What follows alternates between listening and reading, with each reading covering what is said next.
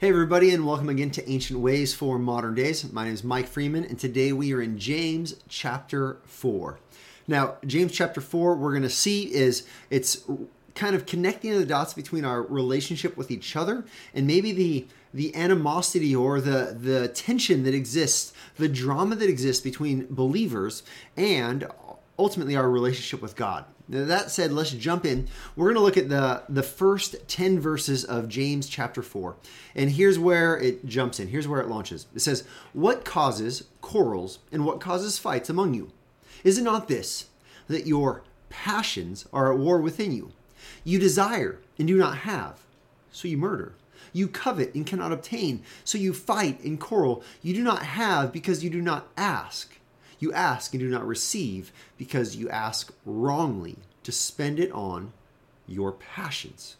I want you to see that word passions. This is the the ungodly desires that exist within a person. This is the passions of the flesh, the things that you want that you don't have and that instead of trusting the Lord Instead of being content with what the Lord has given you, you do whatever means are necessary to lay your hands on the things that it is that you desire. That's all of this description here is someone who is willing to do whatever it takes to get what it is that they want and ultimately we're going to see when we get to verse 10 this is this is a lack of humility before the lord and so the, this result is quarrels and fights and tension and bitterness and bickering and, and all sorts of tension and conflict. Well, let's continue. Verse 4 it says, You adulterous people. Now, this is intense. He's not saying that they're adulterous around each other. Ultimately, he's saying that they're adulterous with the Lord. As a husband and wife are to be faithful, we are to be faithful to the Lord as our highest affection and our highest allegiance. We are to follow and trust Him, but instead we are trusting and loving our passions rather than the Lord. So He says, You adulterous people, do you not know that friendship with the world is enmity with God? This is if you're looking to make the worldliness and being like the world your, your, your goal, that makes you an adulterer with God and an enemy against Him. It says, Whoever therefore wishes to be a friend of the world makes himself an enemy of God. Now, this is not saying you can't be a friend with people of the world. No, in fact, we're called to be that. This is how we advance the mission. Jesus was a friend of sinners. We should be a friend of sinners. What this is saying is we are becoming lovers of the world system, lovers of the things of this world, the, the, the pleasures that, that our internal passions desire. Verse 5 Or do you suppose that it is to no purpose that the, the scriptures say, He yearns jealously over the spirit that He has made to dwell in us? He, he has given us life we, we in our spirit, plus his spirit that dwells in us, he yearns to be our highest affection and our allegiance. He longs to be our God and we to be his people. And then when we choose to chase after these other things, we become an enemy of God. We become an adulterer against God. And God jealously longs for us. Now, jealousy here is a good thing. This is to jealously love that which is yours. I, I have a jealous love for my wife. I, I want to be her one and only husband. That's a good jealous love. I have a jealous love for my kids. I want to be the the the uh, most caring adult man in their life. This is the kind of jealousy God has for us. Let's continue. It says, verse 6, I love this, but he gives more grace. Know, we, we find ourselves chasing after the wrong passions, the wrong desires. We come to the conclusion that we have a friendship with God and we have an enmity, or a friendship with the world and an enmity with God, that we have become adulterous toward God because of our passions. But what is God's response? I love this. Even his jealous love for us, he gives more grace. So, what is our response? Therefore, it says, God opposes the proud, but gives grace to the humble.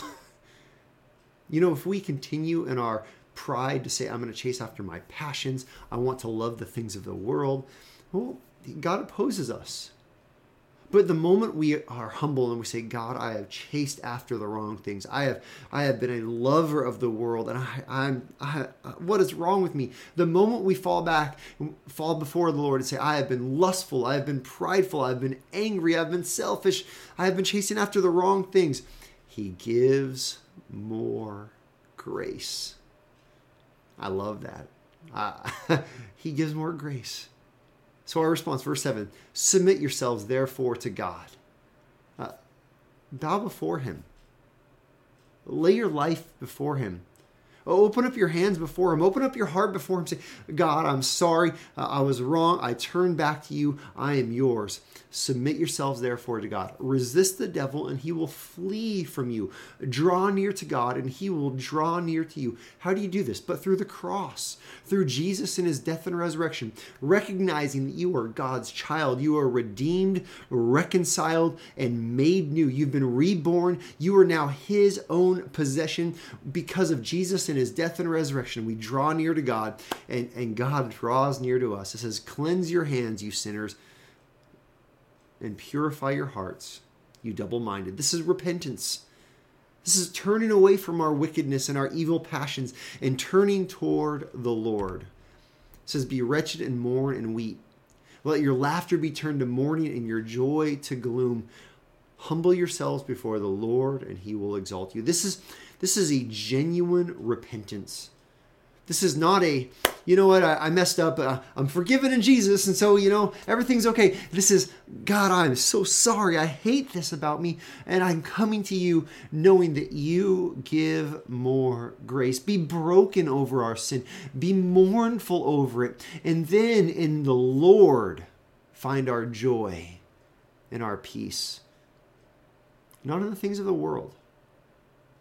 You see, this this is ultimately revealing that when we have these tensions and these conflicts. It's because of what's going on inside of us and us wanting the wrong things.